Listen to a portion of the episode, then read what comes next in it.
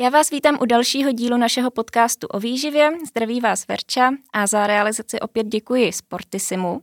Dneska tady mám dalšího vzácného hosta, paní doktorku Reginu Šírovou, což je vedoucí lékařka a mama centr skupiny Medicon, která jejich screeningová centra se nachází v Praze na Budějovické poliklinice a poliklinice Vysočany na zahradním městě a v Benešově u Prahy.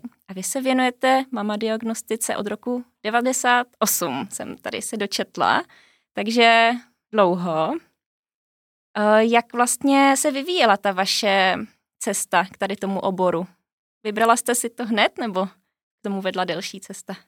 Tak já bych eh, nejdříve pozdravila, dobrý den, moc mě těší, eh, že jsem byla pozvána do tohoto podcastu a e, že se mohu e, vyjádřit v rámci naší problematiky k vašim pacientkám.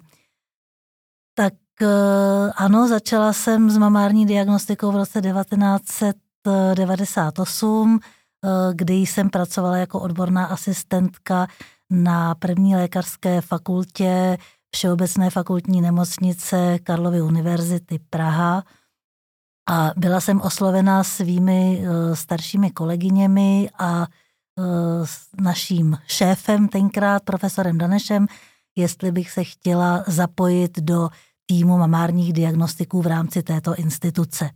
Uh, nicméně v tu dobu, tím, že jsem byla rengenolog, pracovala jsem v rámci radiodiagnostické kliniky, tak jsem se věnovala vlastně veškeré diagnostice, to znamená Eh, různým dalším modalitám v rámci našeho oboru a eh, mamární diagnostiku jsem začala provádět zhruba dva dny v týdnu.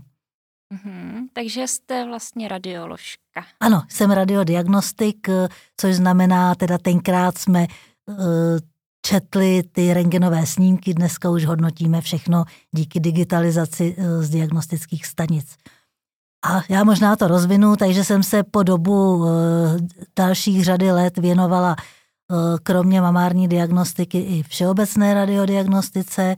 Eh, následně někdy po roce 2004 jsem byla oslovena a byla mi nabídnuta práce v zahraničí. Poprvé to bylo ve Švédsku a od té doby jsem se začala věnovat více mamární diagnostice, ale pořád jsem si nechávala i tu obecnou diagnostiku v minimálně jeden den, ať už to bylo v Čechách anebo při práci v zahraničí. Uh-huh. A odnesla jste si z toho zahraničí nějaké cené zkušenosti, které jste tady mohla využít?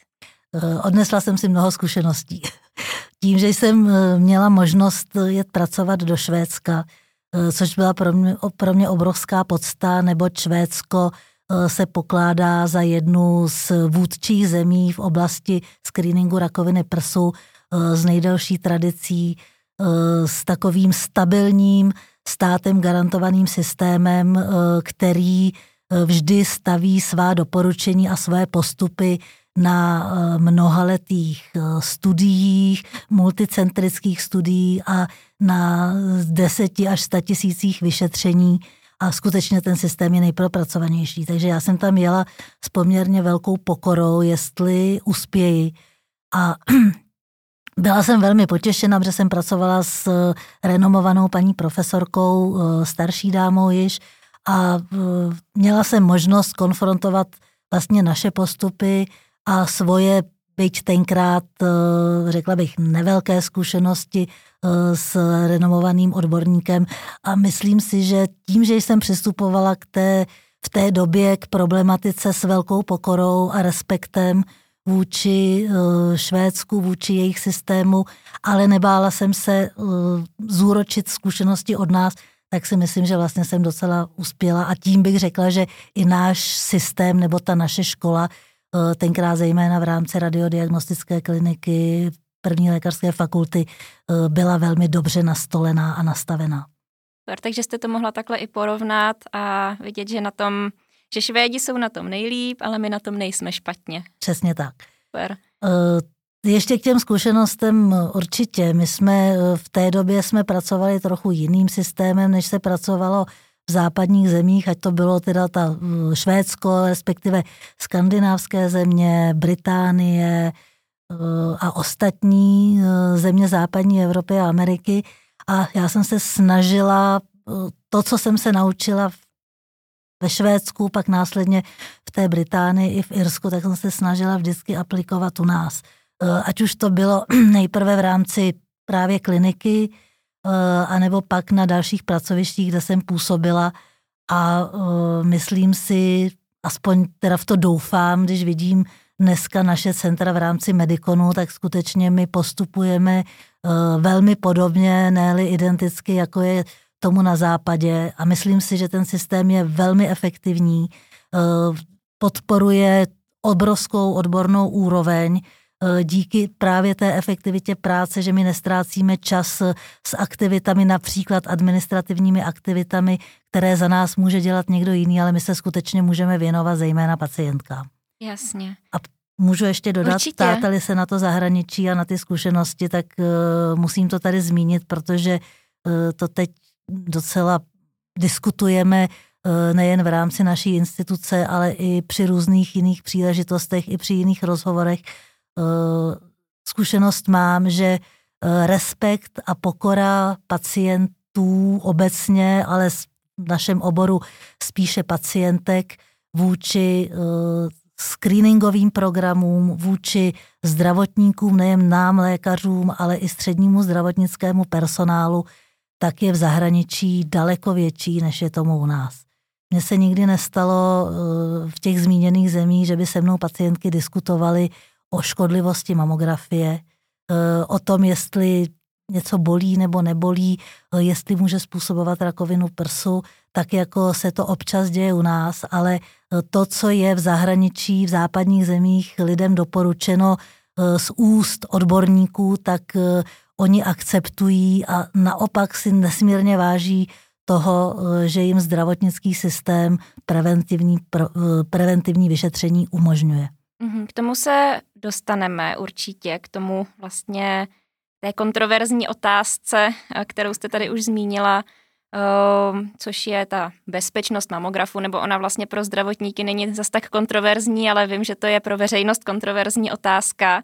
Každopádně ještě bych určitě zmínila, že vlastně my teď máme eh, růžový měsíc boje proti rakovině prsu, takže se nám to krásně sešlo, že jste vlastně přišla do podcastu zrovna teď. A eh, když to vezmeme tak jako od začátku, ale hodně obecně, tak co je taková zásadní informace, co by si tady eh, mohli posluchači anebo celkově veřejnost odnést z té osvěty? Co je to zásadní?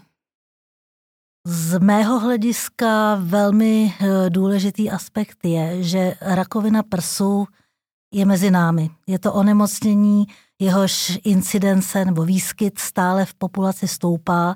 My pokládáme toto onemocnění za civilizační onemocnění, Eh, na jeho manifestaci se podílí řada faktorů, eh, není to jenom jeden důvod a my vlastně nevíme, jaký, ale je to skutečně multifaktoriální onemocnění.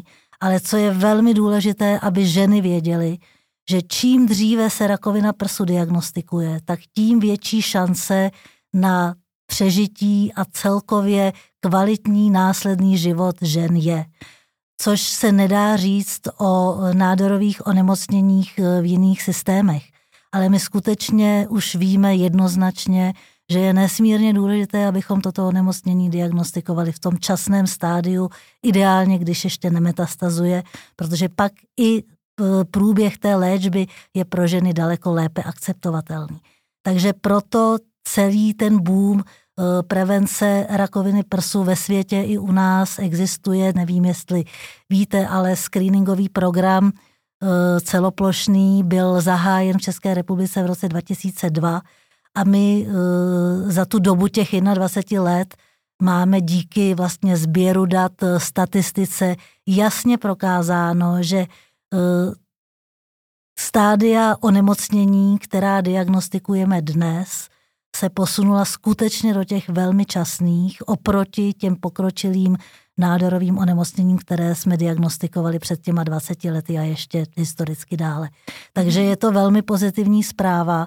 Eh, ten screeningový program opravdu funguje a samozřejmě díky eh, tomuto systému a díky dnes cílené, eh, vysoce erudované onkologické léčbě se úmrtnost na rakovinu prsu podstatně snížila. Zahraniční studie hovoří až o 30 až 40% je snížení úmrtnosti díky teda screeningu a dobré cílené léčbě. Super. A to máte na mysli screening, že nad 45 let je pravidelně prováděn ten mamograf? Tak. Uh, screening neboli teda preventivní vyšetřování uh, obecně pacientů bez klinických příznaků, uh, tedy screening rakoviny prsu v České republice se týká žen od věku 45 let, Eh, každá žena od tohoto věku má nárok jednou za dva roky na mamografické vyšetření. Eh, jsme jediný na světě, kteří nemáme horní hranici pro prevenci, což znamená, že teda k nám mohou chodit ženy i ve vysokém věku. Eh, toto by se dalo diskutovat, ale ten fakt je, takže každá žena má u nás nárok až do konce života na preventivní mamografické vyšetření. Je plně hrazené zdravotními pojišťovnami, a dokonce některé pojišťovny hradí prevenci od 40 eh, let. Jenom pro vaši informaci, většina eh, vyspělých zemí začíná s preventivním programem až od 50 let věku. Eh, na druhou stranu je pravda, že se stále diskutuje ta věková kategorie 40 až 50 let. Například před lety ve Spojených státech byly nějaké pilotní studie v některých státech, že se ženy, ženy byly skrýnovány jednou za rok mamograficky, ale tam zase už se uh, ukázalo, že vlastně ten benefit z toho častějšího vyšetřování není takový. Takže ten dvouletý interval mezi mamografickými vyšetřeními je takovým kompromisem mezi, řekněme, tou radiační zátěží a uh, dobou, kdy ještě jsme schopni zachytit nádor v časném stádiu. Mm-hmm. A na toto vyšetření by v podstatě měl upozornit praktický lékař. Tak eh, my jsme zase v něčem výjimeční. Eh, v České republice byl ten systém nastaven tak, že na preventivní vyšetření eh, mají povinnost ze zákona odesílat praktičtí lékaři a ginekologové. Obecně máme zkušenost, že mladé ženy nebo ty mladší věkové kategorie většinou jdou cestou ginekologů, protože častěji chodí ke ginekologům než k praktickým lékařům a zase ty ženy vyššího věku často přichází s doporučením od praktického lékaře. Na preventivní mamografické vyšetření musí ženy přinést originál žádanky toho takzvaného doporučení, což je kontrola pro zdravotní pojišťovnu, že skutečně splňují ten dvouletý interval, že jdou na jedno pracoviště, nikoli na více pracovišť, a e, tak tedy ten systém byl v Čechách nastaven. Mě teď na preventivní prohlídce ginekolog taky poslal na mamograf, jako ke 30. nám říkal. Tak e, je to typické? E, není to typické a e, z mého hlediska, pokud nemáte nějaké vyšší riziko rakoviny prsu v rodině, tak je to zbytečné. Já jsem říkala, že preventivní program je cílen na ženy v České republice od 45 let věku, v zahraničí ještě tedy eh, od toho věku vyššího. Eh, často jsme dotazováni, proč eh, není preventivní program pro mladé ženy. Fakt je velmi jednoduchý. Pokud se vyskytne rakovina prsu u žen mladších, tak většinou roste tak rychle, že ji žádný preventivní program nezachytí. V zahraničí se v podstatě mladé ženy preventivně vůbec nevyšetřují. U nás se snažíme, pokud máme kapacitu a ženy se na nás obrací, tak se snažíme provádět nikoli mamografické, ale ultrazvukové vyšetření, které je metodou volby právě, volby právě u mladých žen. Vysvětlujeme během toho vyšetření právě tedy to, že prevence tohoto charakteru, pravidelná prevence nemá valný význam, ale že mladších věkových kategoriích je nejdůležitější provádět pravidelné samovyšetření. Ideální je provádět to samovyšetření eh, po proběhlé menstruaci, kdy je mléčná žláza ochablejší, relaxovanější, protože určitě sama víte nebo sama máte vypozorováno, že eh, vaše žláza nebo že žláza eh, podléhá cyklickým změnám vlivem našich vlastních hormonů, estrogenu, progesteronu a většina žen udává nebo potvrzuje naši domněnku, že před menstruací jsou většinou ta prsa taková nateklá, někdy bolestivá, ženy si často hmatají více bulek, Eh, někdy je to velmi znervózní, proto my teda doporučujeme provádět samovyšetření po menstruaci. To samovyšetření znamená pohmatové vyšetření, které si žena provádí sama. Eh, my, máme, my dáváme vlastně eh, zejména mladým ženám takový letáček, kde je přesně popsáno, jak samovyšetření provádět. Máme toto na našich webových stránkách díky našemu marketingovému oddělení velmi dobře propracováno. A i během toho ultrazvukového vyšetření, které teda provádíme u pacientky, tak se snažíme vysvětlit, jak to vyšetření provádět i teda vlastně tváří v tvář. Mm-hmm. A pokud by o, ta pacientka se nedostala třeba na vaše stránky, tak o, by ideálně měl o tom samovyšetření informovat ginekolog? O tom vyšetření by měl informovat ginekolog, eventuálně i praktický lékař. Eh, my máme zkušenost, že tak, jak to je v životě, vždycky záleží na lidech. Jsou kolegové ginekologové či praktici, kteří sami vyšetřují prsa. Když se na ně ženy obrací, tak jim provedou klinické vyšetření a následně je odešlou na příslušné akreditované screeningové pracoviště, kde my odborníci provedeme už diagnostické vyšetření, ale e, někteří kolegové raději rovnou odešlou na specializované pracoviště, protože třeba nemají takovou zkušenost a oba přístupy jsou v pořádku. Tam jde opravdu o to, aby se pacientka hlavně dostala na správné pracoviště. E, a vždycky teda říkáme pacientkám, že je velmi důležité i Eh, v tom screeningovém věku i u mladých žen v případě, že si nahmatají nebo objeví něco, co se vymyká tomu normálu, tomu normálnímu eh, cyklickému nebo těm normálním cyklickým změnám, tak by měli raději přijít.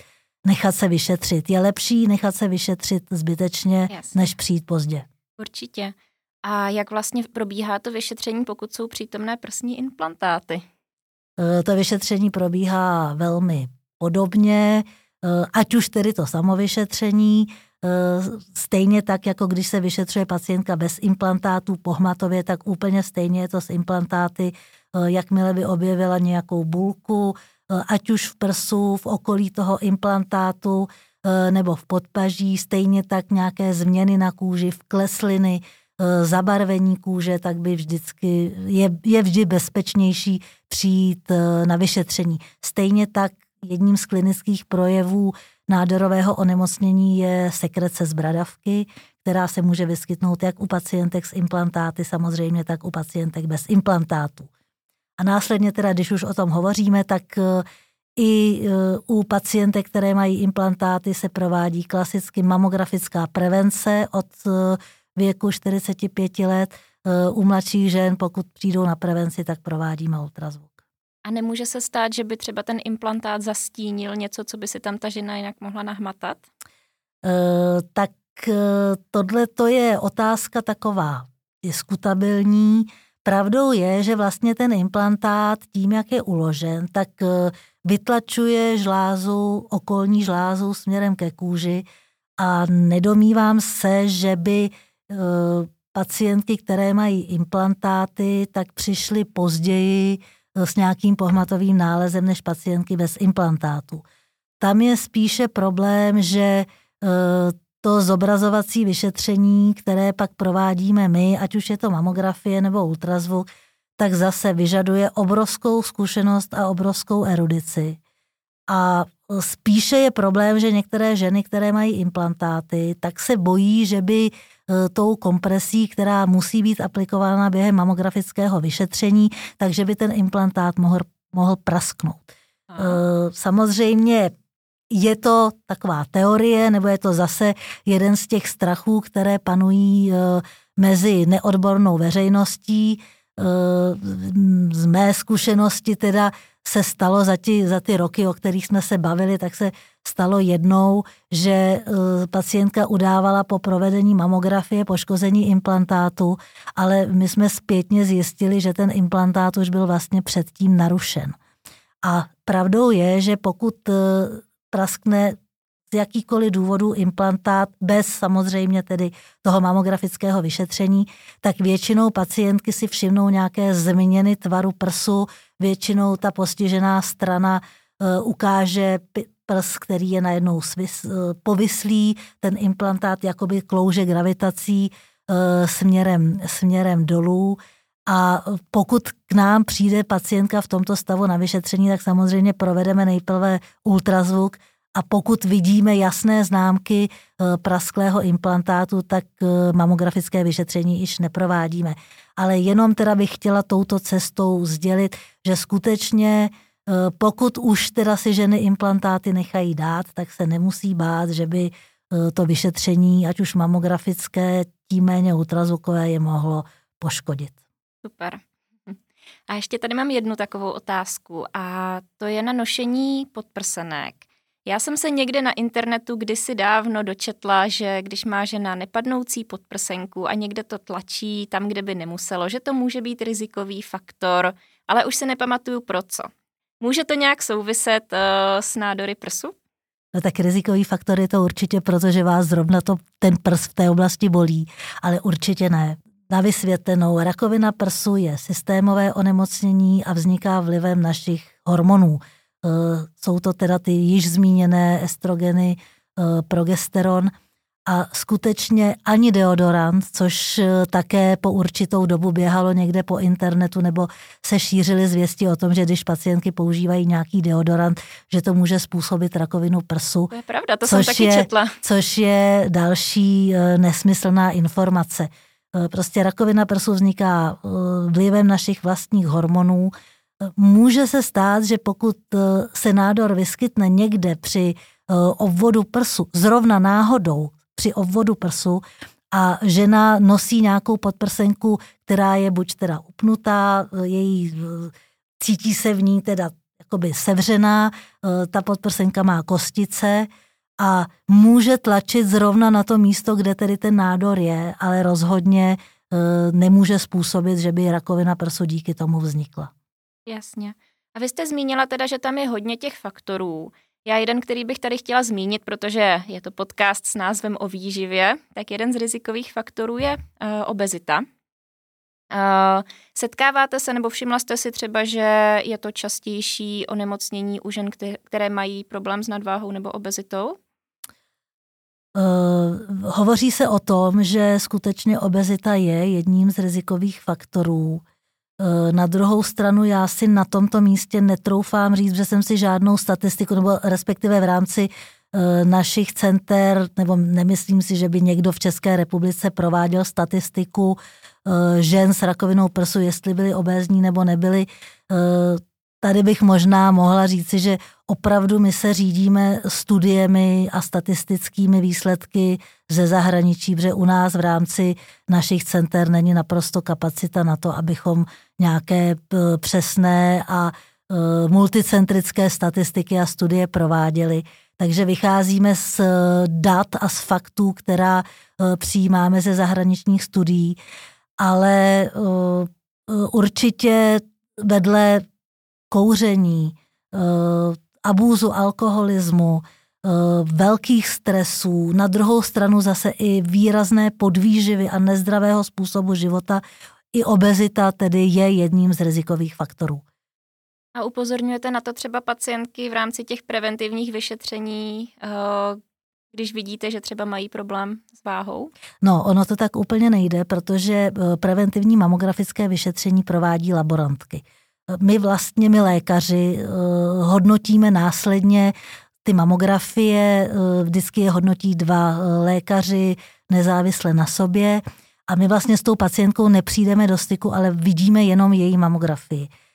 Myslím si, že asi není, není na radiologických asistentkách, aby tuto problematiku rozvíjeli s ženami, a z mého hlediska vy jste v tom, na tomto poli odborník, tak bych řekla, že dost často je to velice citlivé téma, které vyžaduje čas. A samozřejmě pokud už mám pacientku, kterou vyšetřuju osobně a vidím teda, že tam je vysoký stupeň obezity, mohu toto okrajově zmínit, ale spíše tuto problematiku necháváme našim odborníkům kliniku. My jsme odborníci v zobrazovacích metodách a myslím si, jak jsem říkala, že je to velmi, velmi citlivé téma. Řekla bych, že zejména v dnešní době eh, řada žen s obezitou eh, svádí boje a že to chce delší rozhovor a e, řekla bych možná i takový psychologický přístup, než abychom vystřelili od boku, že když vidíme e, obézní pacientku, abychom řekli rychle zhubněte. Určitě, mně to přijde zajímavé téma to takhle probírat vlastně s těmi různými dalšími zdravotnickými profesemi, protože bavila jsem se o tom třeba se svým kamarádem fyzioterapeutem a ten říkal, že kolikrát taky vidí v praxi, že té Eh, pacience nebo pacientovi by vlastně pomohlo eh, v tom původním, co on řeší, onemocnění, eh, redukovat nadváhu u té rakoviny prsu a její prevence to může být podobné, ale je hodně náročné to vlastně sdělovat, určit, kdo by to měl sdělovat, jak by to měl sdělovat, do jaké míry.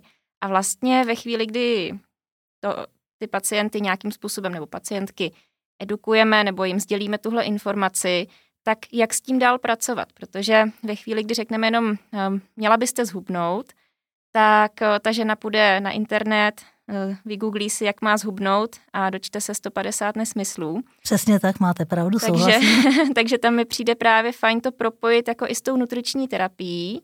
Za námi, když přijdou ženy, tak už eh, většinou tu nadváhu chtějí řešit, jinak by za náma nepřišly. Takže to už je ta skupina, kterou vlastně podle mě už není potřeba tak upozorňovat na ta rizika spojená s, nadvo, s nadváhou a vlastně takhle strašit ještě, protože už to řeší. Ale právě je tam taková ta otázka, jak o tomhle informovat v dnešní době, kdy vlastně na jedné straně tady máme rostoucí incidenci nadváhy a obezity, na druhé straně tady máme oh, jak to říct, jako fat shaming takový, že vlastně se eh, haní lidé za to, že jsou obézní nebo že mají nadváhu, což taky není správné. Potom jsou tu jedinci, kteří upozorňují na to, že bagatelizujeme obezitu, že ji propagujeme, když třeba ukážeme obézní modelku a tak dále. Takže já si myslím, že to je spíš na takové veřejné osvětě. Vlastně upozornit na to, třeba tady v tom podcastu, kdo to zaslechne, zapamatuje si to, eh, pomůže mu to v motivaci eh, řešit svou nadváhu nebo obezitu, tak já za to budu ráda, ale netlačit na ty lidi. No. Eh, já bych k tomu, do, k tomu dodala, vy jste zmínila tu fyzioterapii. Samozřejmě já se domývám aspoň, že první, za kým pacienti jdou, anebo první, kdo upozorní pacienta na problematiku obezity je většinou praktický lékař. Eh, samozřejmě všichni dneska víme, jak jsou na tom praktičtí lékaři, jsou přetížený, také nemají čas eh, široce rozebírat s každým pacientem vlastně takovou širokou škálu potíží. Tak si myslím, že je to třeba jedna z těch specializací, nebo je to ten praktik. Následně, protože obezita nebo riziko, eh, rizika spojená s obezitou jsou samozřejmě kardiologického rázu, ortopedického rázu. Takže myslím si, že eh, v případě dost často u obézních lidí bývá vysoký tlak, bývá tam diabetes. Eh, pak pokud jsou tedy obézní lidé nebo tito pacienti odkázáni třeba na kardiologa, tak zase je to ten kardiolog, který jim vysvětlí ta rizika spojená s obezitou, pak zmínila jste fyzioterapii, já zmiňuji ortopedii, eh, což myslím, že i vidíme na ulicích, že dost často eh, lidé, kteří eh, jdou, napadají na jednu nohu, jdou vysloveně tak, že mají ať už bolesti kyčelních kloubů, kolen, páteře, tak většina nebo velké procento, pokud to nejsou sportovci, kteří jsou opotřebovaní, tak to bývá hodně spojeno s obezitou. A pokud se vyskytne u pacientů poměrně třeba pokročilá artróza, a pacienti by si nárokovali nebo mají přání například na endoprotézu, ať už kyčelního nebo kolenního kloubu, tak eh, většina, podle mě všichni ortopédi jim řeknou, vy ale musíte nejdřív zhubnout protože vy nesmírným způsobem zatěžujete díky té vaší nadváze celý pohybový aparát a v případě, že my budeme provádět tento, hmm. tento zákrok, tak vlastně to bude úplně zbytečné, protože to zatížení bude úplně stejné. A tady vidím e, obrovskou roli vás, nutričních terapeutů, protože tady vy můžete zasáhnout a v případě, že skutečně se věnujete lidem e, s, tou, s tímto problémem, a oni chtějí, protože nejdůležitější je, že pokud chceme všichni na sobě něco změnit, tak musíme chtít. A možná i to, co jste zmínila, ty modelky, eh, ono to je také dobré, protože eh, samozřejmě je řada, zejména třeba mladých žen, eh, které mají handicap, když mm-hmm. jsou mhm. obézní.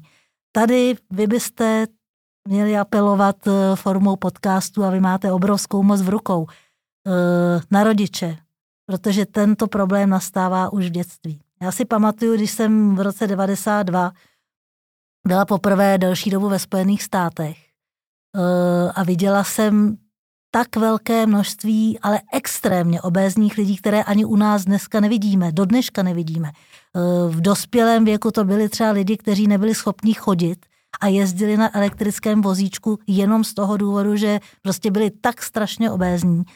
A už tenkrát se tam hovořilo o to, nebo se vědělo, že to je stravou.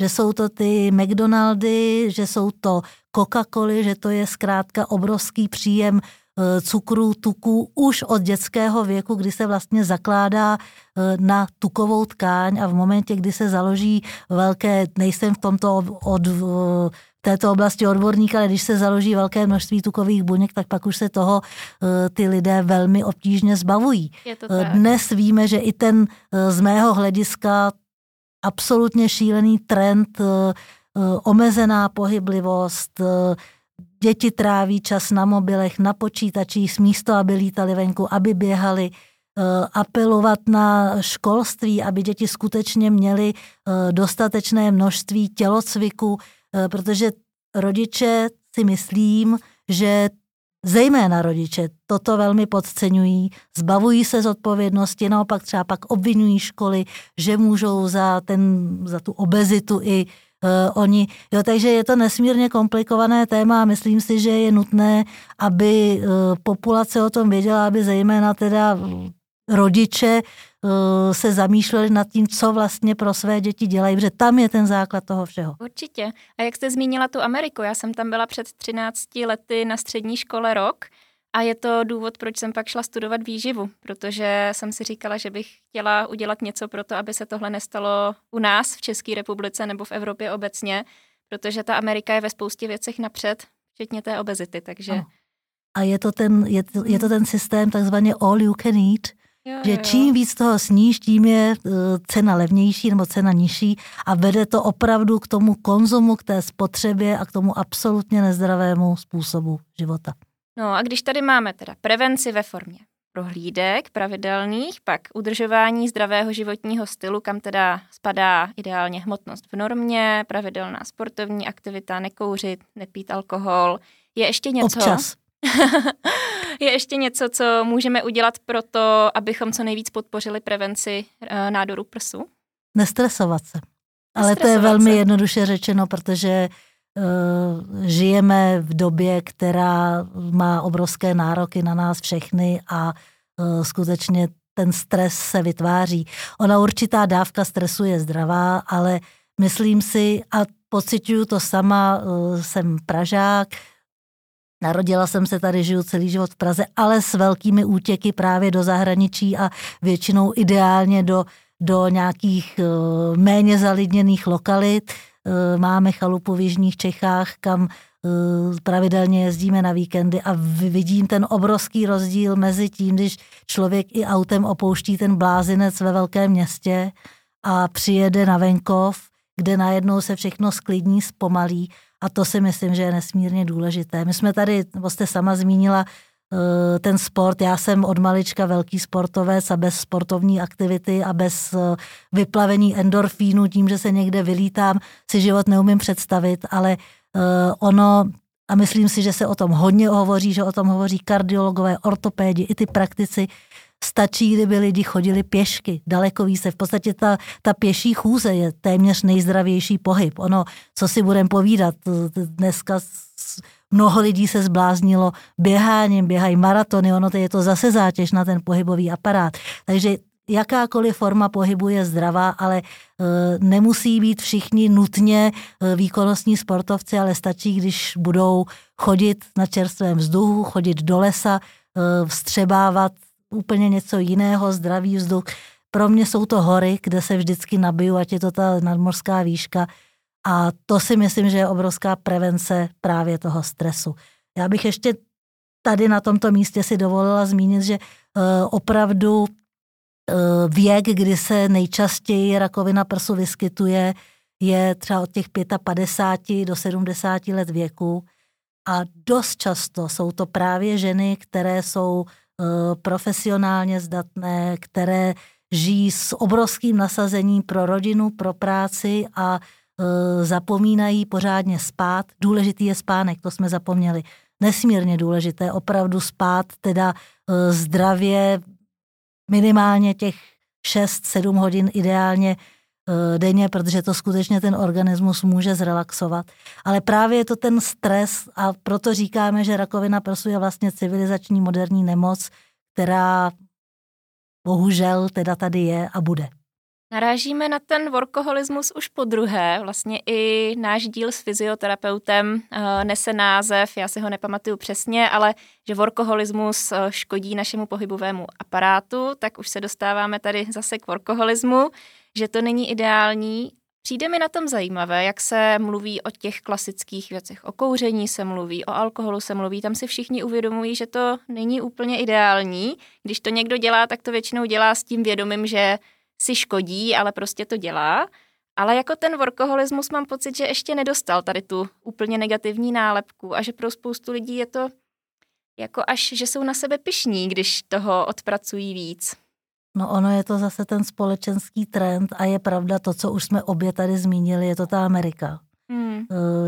Já si myslím, že hodně filmů, eh, mnoho knih, které jsem četla a jsou to, není to vlastně aktuální doba, ale jsou to už ta 60. 70. léta, eh, kdy bylo, nebo a je dodnes poměrně časté, já nevím, jestli každý druhý američan má psychoanalytika. Mm-hmm. A je to zase o tom, že Eh, ten, ta, ten tlak na úspěch, na produktivitu práce je tak vysoký. A myslím si, že to je i u nás. A možná je to i k zamyšlení uh, od zaměstnavatelů, že ono opravdu pak ten syndrom vyhoření, o kterém už se dneska hovoří, je přesně spojen s tím workoholismem. Proto říkám, že je nesmírně důležité, aby lidi uměli relaxovat. A ono to není, že jenom musíte chodit po lese nebo lítat po lese, ale eh, je to ten, ten rodinný život, aby se lidi sešli, eh, nekoukali jenom na televizi a nekoukali do těch mobilů, ale povídali si. Eh, já odebírám, že jsme si tu chaloupku nebo ten domeček v Jižních Čechách jsme si stavěli před pár lety podle vlastních představ.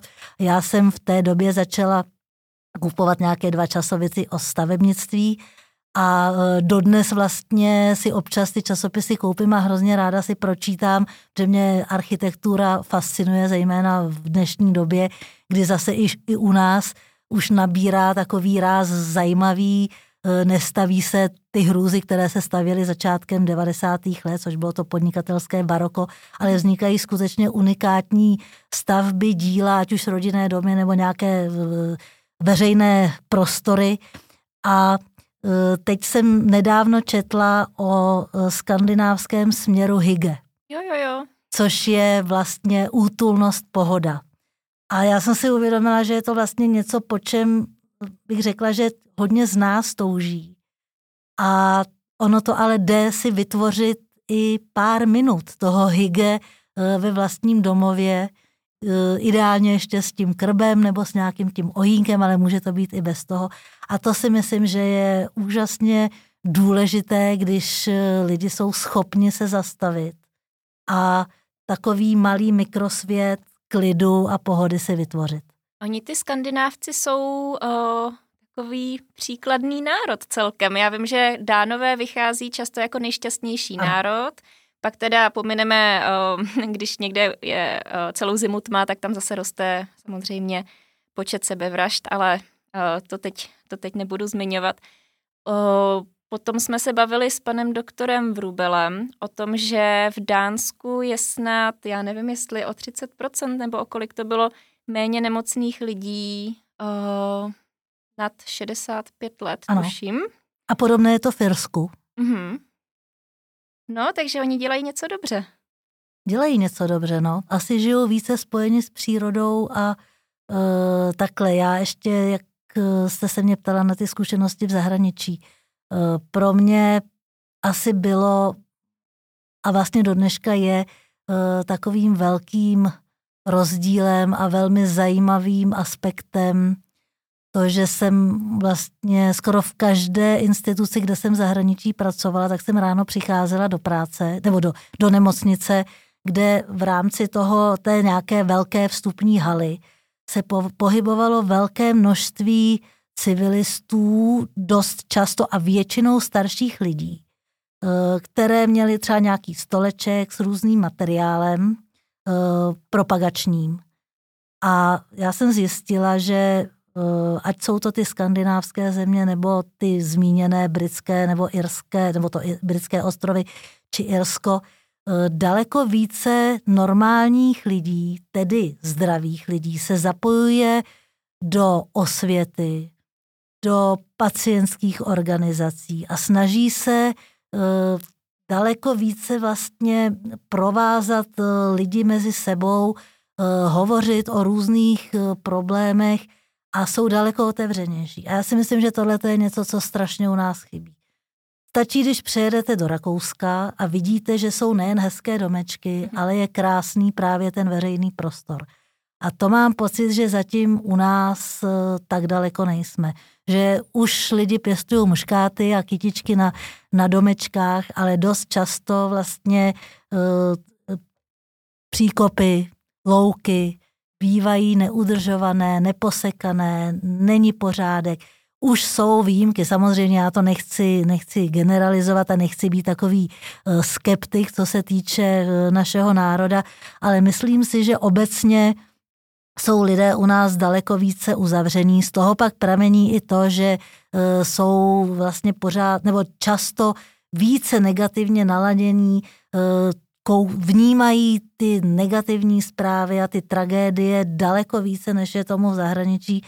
A já jsem teď ráno e, měla rozhovor s jednou mladou dámou, kromě rakoviny prsu i o tomto, že skutečně si myslím, že my si velmi málo vážíme toho, kde žijeme, v čem žijeme, nemáme tady živelné katastrofy. Opravdu my bychom si měli daleko více vážit eh, eh, naší země, to, že tady nemáme klimatické výkyvy, eh, v podstatě nemáme tady terorismus a nemáme ho. Jo, a myslím si, že by lidé skutečně měli daleko více asi hledat sami v sobě radost ze života, dělit se o to se svými sousedy, Eh, nezávidět si, což se stále říká, že je to taková česká nátura, ta závist. Já si myslím, že už se to zlepšilo, ale podle mě je velmi nutné, aby mladí lidé, studenti výjížděli do zahraničí, cestovali, eh, vnímali, co tam je dobrého a přiváželi to zpátky a nebáli se o tom mluvit. Tím souhlasím. Já jsem si vzpomněla na jednu takovou svoji zkušenost ze Švédska, kde jsem byla na stáži ve firmě a mně se strašně líbila ta jejich firmní kultura. Tam se ráno přišlo do práce a dopoledne byla fika, což je jejich společná dopolední svačina, kde všichni z kanceláře si sedli, každý něco donesl, společně pojedli a když zrovna bylo potřeba řešit práci, tak řešili práci, když ne, tak řešili, co dělali o víkendu. Takže to mi přišlo jednak na budování toho kolektivu super a jednak to vytváří neskutečnou pracovní pohodu. Ten člověk se tam těší a i si udělá čas na jídlo. Kolik lidí třeba takhle odkládá tu snídani, svačinu, potom nejí půl dne, pak večer si sednou dom, doma u televize a všechno to doženou. No to s váma naprosto souhlasím, protože já, jsem, já mám podobnou zkušenost, když jsem pracovala eh, na severu Švédska, tak eh, jsme ráno úplně stejně přišli do práce. Nejdřív jsme teda pracovali, ale v 9 hodin pravidelně byla přestávka a přesně jak jste zmínila, udělala se společná káva, většinou někdo něco donesl z domova a eh, chvilku se povídalo, ono v tom zdravotnictví teda není moc času na nějaké velké prostoje, ale vždycky se našla chvilka na, takovou, na takové společné popovídání si. A je pravda, že teda Eh, tam jsem asi měla nejlepší zkušenost, eh, řekla bych, s nemocničním stravováním, s, nemočni, s nemocniční jídelnou, která byla jednak velmi prostorná. Uh, stěna té jídelny byla prosklená s výhledem do krajiny.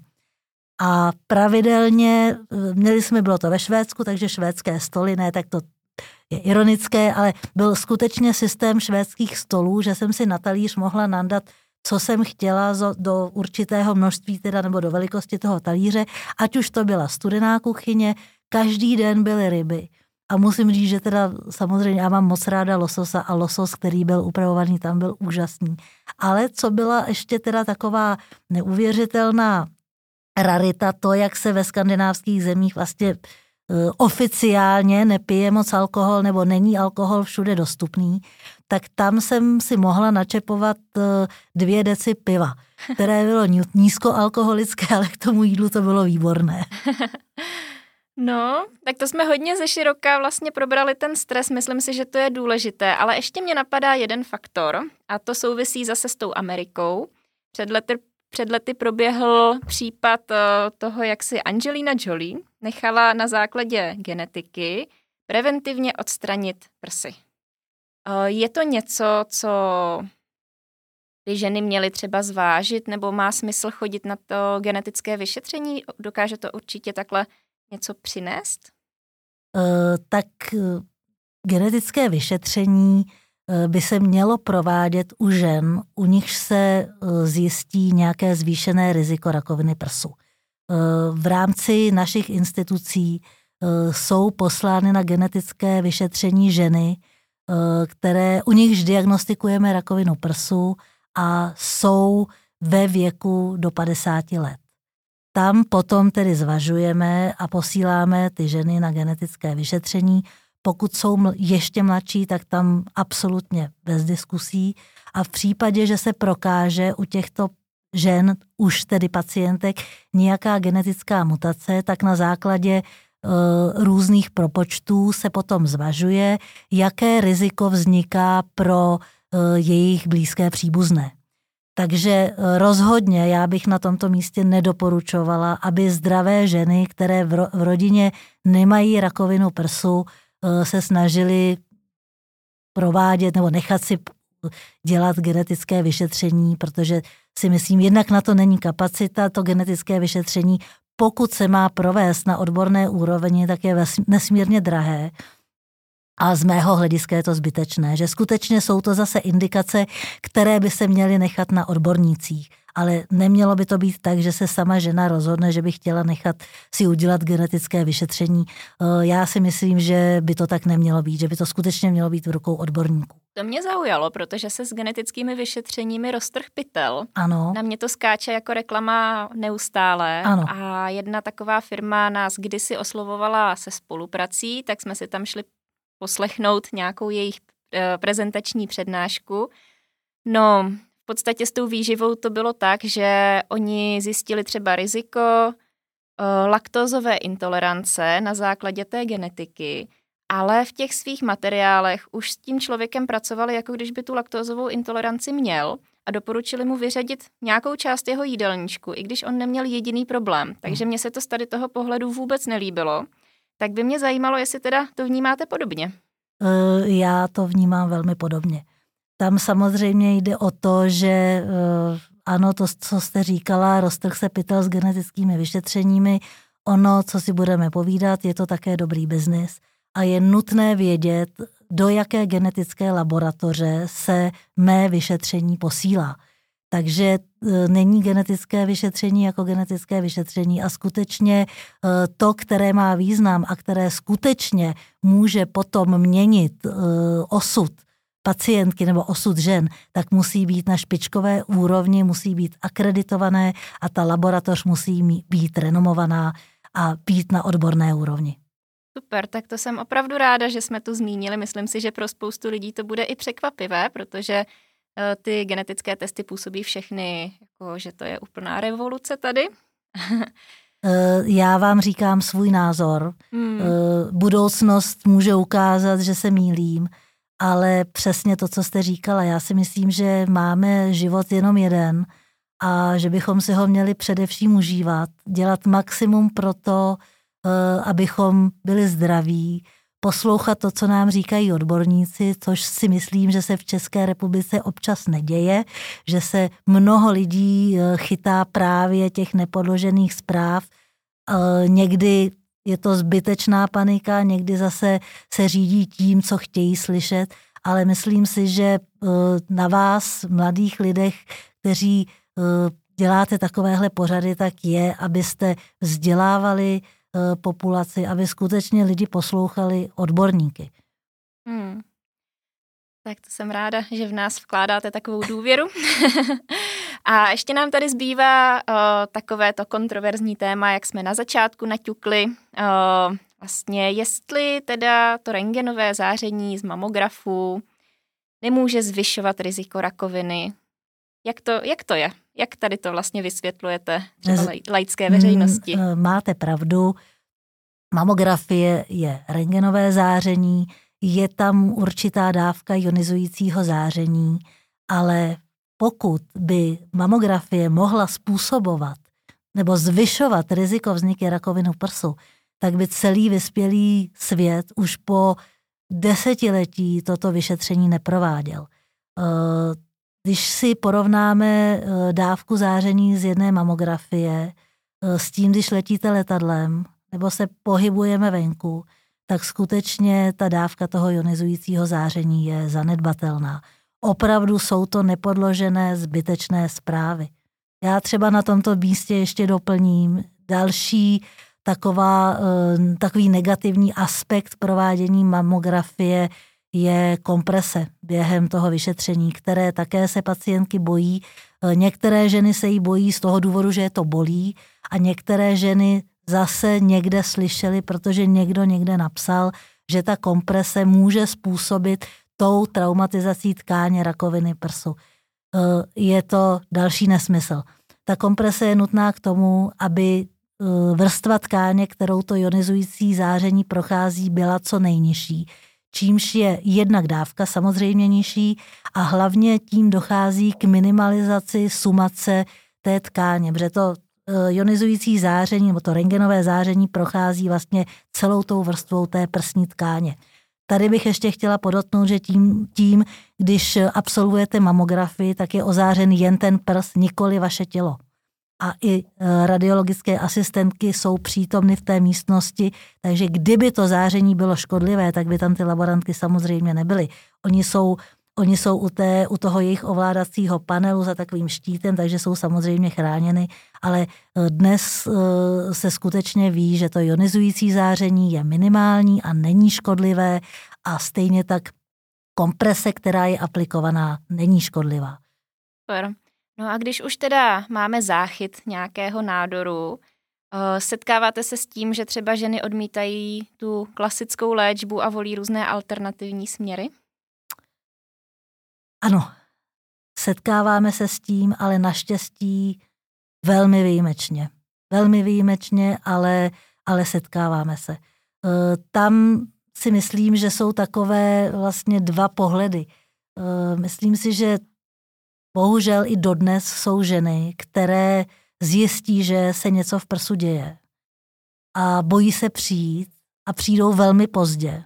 A v podstatě je to velmi podobné jako ženy, které teda přijdou, my u nich objevíme nádorový proces a oni odmítnou léčbu.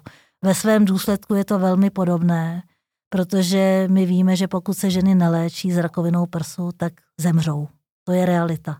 Prostě není žádná alternativní léčba, není žádné vyhladovění, nejsou žádné bylinky, které by rakovinu prsu mohly zastavit.